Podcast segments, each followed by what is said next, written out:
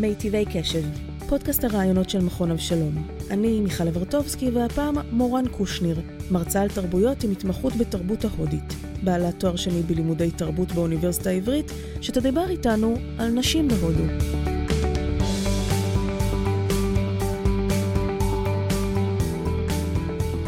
בשנה שעברה סקר של סוכנות הידיעות רויטרס, בקרב 548 מומחים למגדר, בדקו מי המדינה המסוכנת ביותר לנשים. והודו נבחרה מקום ראשון. עכשיו היה על זה המון התמרמרות בתוך הודו, כי אמרו איך זה יכול להיות שמקומות כמו אפגניסטן קיבלו מיקום טוב יותר מאיתנו, אצלנו יש הרבה יותר דיווחים, הדברים הרבה יותר מוצפים על פני השטח, ובגלל זה זה היה לאוכרנו. עכשיו הקריטריונים היו נגישות או אי נגישות לשירותי בריאות, אפליה, מסורות תרבותיות מזיקות כמו נדוניה, נוכל לדבר על זה, אלימות מינית, סחר בנשים. עכשיו ניסו להבין למה כך בהודו, מאין זה נובע, ויש רפרנס דתיים שמכוונים לשם. לדוגמה, כן, יש טקסט שנכתב לפני כ-2000 שנה בערך, בראשית הספירה הנוצרית, שנקרא ספר החוקים של מנו. בתקופה הזאת, ככה קשר היסטורי רחב יותר, הודו נמצאה במה שנקרא בין האימפריות. לפניה הייתה תקופה של אימפריה, היה שלטון מרכזי, היה סדר, היה ארגון. אחרי התקופה של בין האימפריות גם הייתה אימפריה גדולה, ובין לבין היה כאוס, פלישות של שבטים זרים, המון ערעור על מעמדם הבלעדי של הכהנים, של הברהמינים, שנמצאים בראש מערכת הקסטות. והם נלחצו. עכשיו בהודו, כשיש ערעור על מעמד, לא נהגו לצאת למלחמות ושפיכות דם, אלא ניסו לעגן את זה תרבותית. ומה הם עשו? הם משנסים מותניים, והם כותבים אוסף של טקסטים, שמעגנים את תפיסת המבט שלהם. גברים במעמד הגבוה ביותר.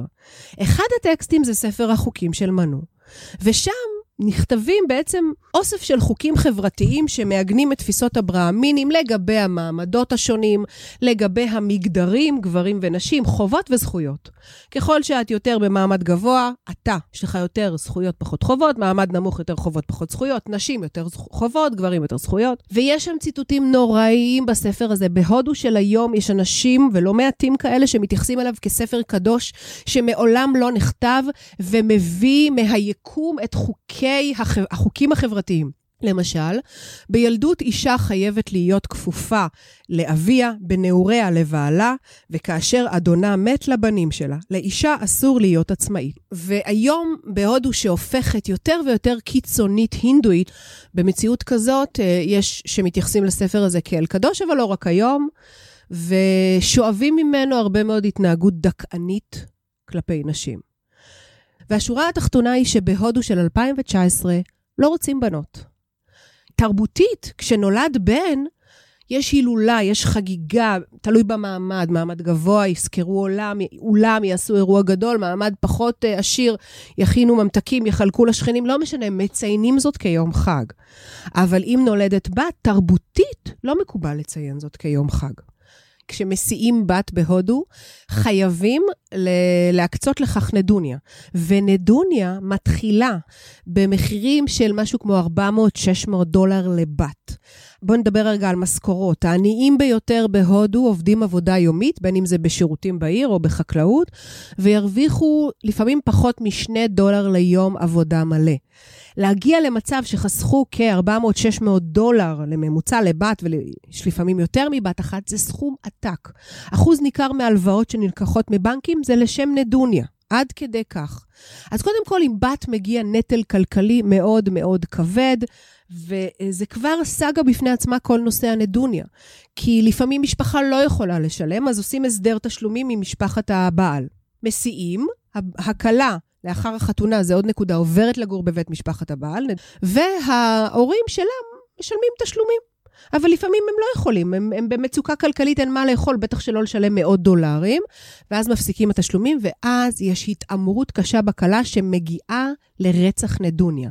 נתונים מהשנים האחרונות של ממשלת הודו, נתונים רשמיים, ארגונים לא ממשלתיים מדברים על מספרים יותר גבוהים, נתונים רשמיים מראים שבכל יממה בממוצע, בשנה נרצחות 21 נשים.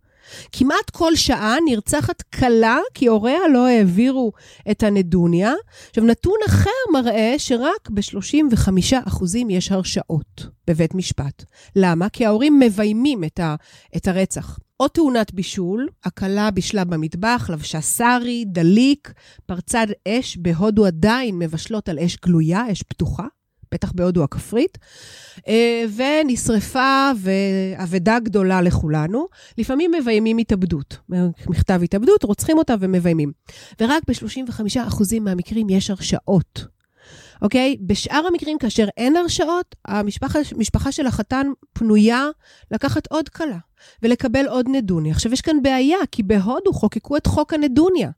אסור לתת ולקחת נדוניה, זה לא חוקי. כמובן שכולם עושים את זה, אבל במקרה כזה של רצח הקלה, אין למשפחה שלה בכלל קייס לבוא לבית משפט ולטבוע את הכסף שכבר שולם חזרה, כי היי, אסור לתת ולקחת נדוניה.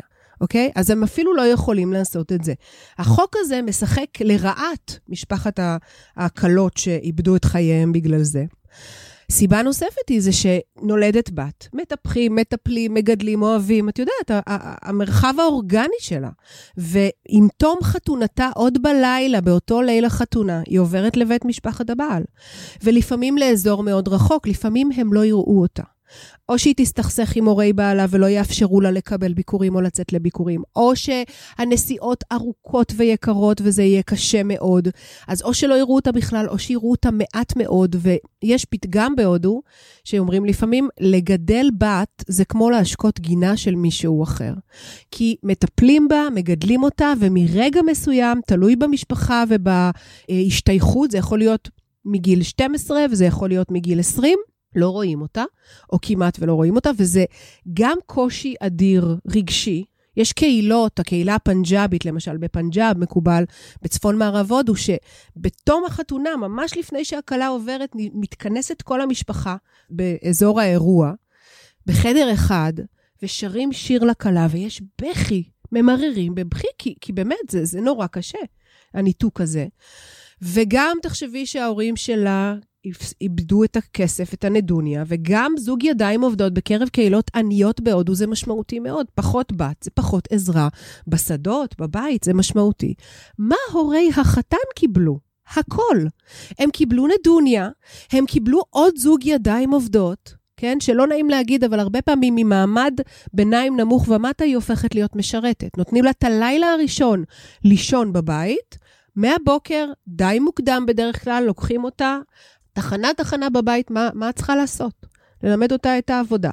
מעמד ביניים גבוה ומעלה, היא לא תהיה משרתת, אבל היא תפקח על המשרתות, כי יש משרתות, ואז הניידות שלה בהחלט מוגבלת, גם כאן וגם כאן. היא לא יושבת רגל על רגל בבית קפה הרבה פעמים, ושוב, אני מדברת על רוב הודו. כמובן שיש יוצאות מן הכלל, כמובן. בטח ובטח בערים הגדולות, במשפחות העשירות, המודרניות בוודאי. גירושין בהודו, ולא רק מעמד ביניים ומטה, גם מעמדות גבוהים יותר, מאוד מאוד לא מקובלים, זה נחשב חרפה על המשפחה, זה נחשב משהו שגורם לפגיעה בשידוך של האחים והאחיות של אותה קלה, וכתם שחור על המשפחה.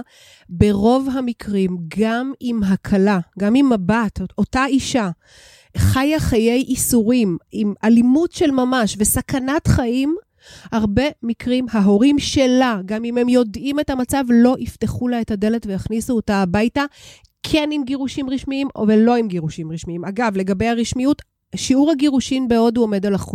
אז כבר אפשר להבין שלא ממהרות לעשות את זה, מכיוון שזה סטיגמה מאוד קשה על אישה. גם אם היא עושה את התהליך, וסחבת בבתי המשפט בהודו היא אדירה, זה תהליך ארוך, היא תעשה את זה, אם היא תעשה את זה, זה כדי לקבל מזונות מהבעל, והיא פשוט תהיה מודרת ומושפלת עם סטיגמה, אז לא ממהרות לעשות את זה. אני רוצה לספר לך סיפור מכתבה שראיתי ב-CNN על בחורה, שהסיעו אותה בגיל 14, בשידוך. מהר מאוד היא גילתה שבעלה הוא איש אלים, מכה ומסוכן, ובגיל 16 היא בורחת. היא בורחת לדודה שלה, והיא מספרת ב-CNN שהטלפון בבית של הדודה לא מפסיק לצלצל. מן העבר השני נמצא לא פחות מאשר אבא שלה, שמאיים עליה שאם היא לא תחזור לבעלה, הוא בעצמו ירצח אותה, כי היא מסכנת את המשפחה בחרפת הגירושין. זה סיפור אחד, אבל זה בהחלט משקף מצב. במיעוט המקרים, ההורים של הקלה יחזירו אותה הביתה, בין אם בית משפט מעורב ובין אם לא, כדי להגן על נפשה, ואז הם לא מסתכנים בסטיגמה, זהו. אז הסטיגמה קיימת. יש עליהם כתם שחור, רכילות, אם יש אחים ואחיות, השידוך ירד משמעותית, ולכן זה לא מאוד מקובל. זה לא מעודד נשים פשוט לא להתחתן? זו לא ממש אופציה. יש מושג בדת האינדואית מאוד חשוב שנקרא דהרמה. דהרמה זה הייעוד של כל אחד ואחת מאיתנו. הייעוד, הגורל, הדבר הנכון לעשות. כל אחד ואחת מאיתנו יש את הייעוד. בהקשר של נשים, הייעוד הלא מעורער בין היתר זה להיות אם. התנאי המקדים להיות אם זה להתחתן. אז זה לא, שוב, בהודו המודרנית, האורבנית, החופשית, כן, יש כאלה שעושות קריירה ולא מתחתנות. אבל הן מיעוט, ואני קראתי ראיונות עם נשים שלא התחתנו. עשו קריירה, נשארו בבית, ומה שהן תיארו ממעמדות שונים וממקומות שונים, ומה שהן תיארו זה שהן בהרבה מאוד מקרים ואינטראקציות נדחקות לשוליים, לפעמים של הבית, הרבה פעמים של החברה, היחס אליהן כלפיהן נע בין חמלה לזלזול, הן לא ביצעו את המשימה החשובה ביותר של אישה, וקריירה זה בטח שלא. אז לא הרבה עושות את הדבר הזה. מורן, תוכלי לספר לי קצת על איך העדפה כלפי גברים מתחילה עוד מהבטן? בהודו, הרבה פחות רוצים בנות, אני לא יכולה להגיד באופן גורף שכולם לא רוצים, אבל הרבה פחות רוצים בנות מאשר בנים, ורואים את זה כבר בשלב ההיריון. יש את חוק האולטרסאונד שחוקק ב-1994, שאסור בכל מרפאה שעושה בדיקות אולטרסאונד, אסור לטכנאי אולטרסאונד להגיד למשפחה מה העובר, אם זה זכר או נקבה. וזה הפך להיות פשוט תעשייה שמגלגלת מיליארדים מתחת לשולחן, כי אנשים כן רוצים לדעת. עכשיו, בכל מרפאת אולטרסאונד חייב שיש שלט, כל המבקש לדעת את מין העובר יועמד לדין. אז באמת אני במו עיניי ראיתי מרפאה כזאת באחת הערים הגדולות, והיה שם את השלט הזה לפי חוק, אבל מעל המרפאה התנוסס שלט מאוד מאוד גדול, הרבה יותר, והיה כתוב, היום זה יעלה לכם 500 רופי, אחר כך זה יעלה לכם הרבה יותר. והמבין מבין. עכשיו, 500 רופי עומדים היום על כ-25 שקלים, זה לא משנה את העובדה שבקרב העניים זה הרבה מאוד כסף. הרבה מאוד כסף, רבות כמובן לא עושות גם בדיקות בכלל לתקינות העובר במהלך ההיריון, ובעוד הוא השיקו קמפיין הצלת עובריות, מכיוון שהרבה מאוד עושים הפלות, בעיקר במעמדות הגבוהים, מעמדות נמוכים שלא יכולים לדעת וכן חייבים לבחור רק את הבנים, כי אין להם כסף לנדוניה והם לא יכולים לחלקל בת, אז מה שעושים זה המתת תינוקות, זה לא מאוד נפוץ, אין סטטיסטיקות ברורות, אבל כן קראתי ראיונות עם הורים שעשו את זה, יש איזה צמח רעיל, ולאחר הלידה רואים שזו בת, שמים לה בפה והורגים אותה במקום. שוב, זה לא מאוד נפוץ. מה שכן יודעים זה שחסרות יותר נשים במעמדות הגבוהים, אז יודעים שעושים יותר הפלות. האם זה אומר שיש כרגע, ימינו אנו בהודו, מחסור בנשים, מחסור בקלות? בהחלט יש מחסור בקלות. יש אזורים שהמצב הוא כל כך חמור, קונים קלה שנחטפה הרבה פעמים, או נמכרה על ידי הוריה מאזורים אחרים. דוגמה אחת, בשנת 2016, חברת BBC אינדיה עשו בדיקה. הם בדקו אזור אחד במדינת הריאנה. מדינת הריאנה היא לא איזה מקום נידח, אלא היא באזור צפון הודו, קרוב לבירה דלי. והם עשו בדיקה בקרב 10,000 בתים באותו אזור, ומה שהם מצאו שם זה 9,000 נשים שנחטפו או נקנו למטרות היות ראיה. מכיוון שלא היו מספיק נשים באזור הזה כדי לשדך, ולא נמצאו קלות לשידוכין, אז נקנו כאלה. עכשיו, אותן נשים, היו סדרת ראיונות איתם של ה-BBC, והן מספרות על חיים רוויי טראומה מהרגע הראשון. חלק מהן נחטפו בגיל 3, רובן אגב מגיעות ממדינת אסם בצפון מזרח הודו, אחת המדינות העניות בהודו. חלקן יצאו בגיל 3 מהבית לשדה הסמוך לעשות את הצרכים שלהן. עוד בעיה קשה בהודו שמשפיעה על מעמד של נשים, היעדר תאי שירותים בבתים. יצאה לעשות את הצרכים שלה בשדה כי אין שירותים בבית, נעלמה, וההורים מעולם לא מצאו אותה. חטפו אותה בגיל 3, מכרו אותה כהיות ראיה בגיל מבוגר יותר, והן מספרות על כך שהקושי לא מפסיק עם השנים, מכיוון שלא מכנים אותם פתני. פתני בהינדי, שפה שמדוברת שם זה ראיה. לא מכנים אותן כך, מכנים אותן בשם שמעיד על עובדת היותן נקנו, אוקיי?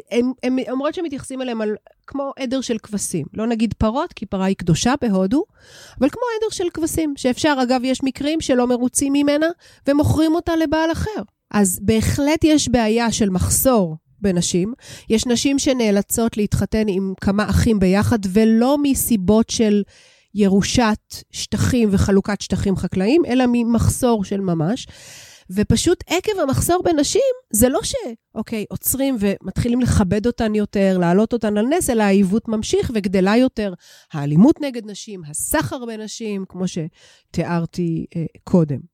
את יכולה לפרט לי על השכלת נשים? בהחלט. קודם כל, גם בקרב משפחות עניות מאוד היום בהודו, ברור, לא בקרב כולן, יש קהילות שבטיות שזה אחרת, אבל בקרב הרוב ברור שהסיכוי היחיד למוביליות כלכלית וחברתית זה השכלה.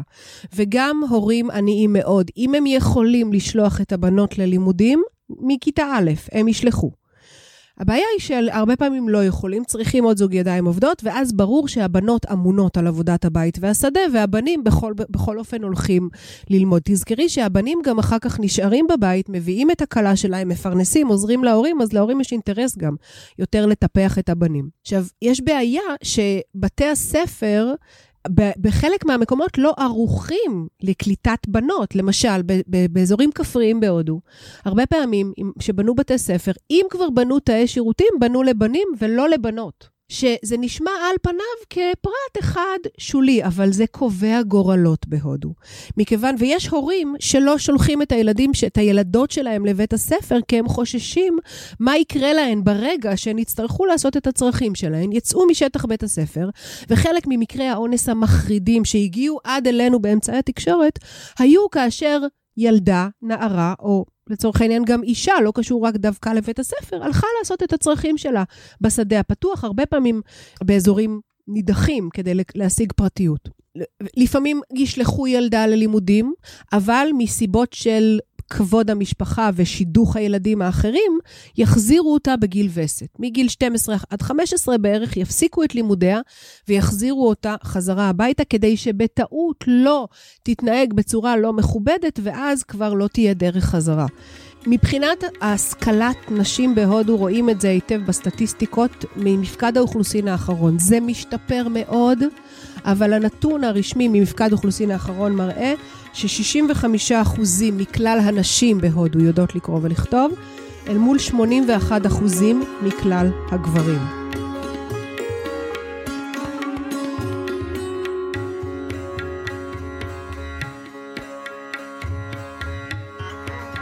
זאת הייתה מורן קושניר שדיברה איתנו על נשים בהודו. אם אהבתם את מורן, תוכלו לשמוע אותה מרצה באחד מהקורסים של מכון אב שלום. לעוד רעיונות מרתקים עם מרצה המכון, תוכלו לפנות לאתר שלנו. פשוט תקלידו מכון אב שלום בגוגל, ואנחנו נהיה התוצאה הראשונה שתקבלו. תודה למורן, לצוות המכון ומכללת PPM. אני מיכל אברטובסקי, ניפגש במכון.